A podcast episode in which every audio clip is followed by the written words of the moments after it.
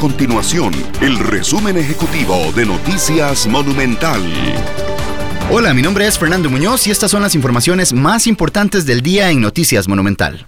El delantero del Club Sport Cartaginés, Marcelo Hernández, se exime de ir a juicio por cuatro supuestos delitos de violación en contra de una menor de edad, luego de que el juzgado penal de Cartago declarara sobreseimiento definitivo en su contra. Lo que esto significa es que el juzgado penal no encontró suficientes pruebas para acreditar lo acusado por la fiscalía.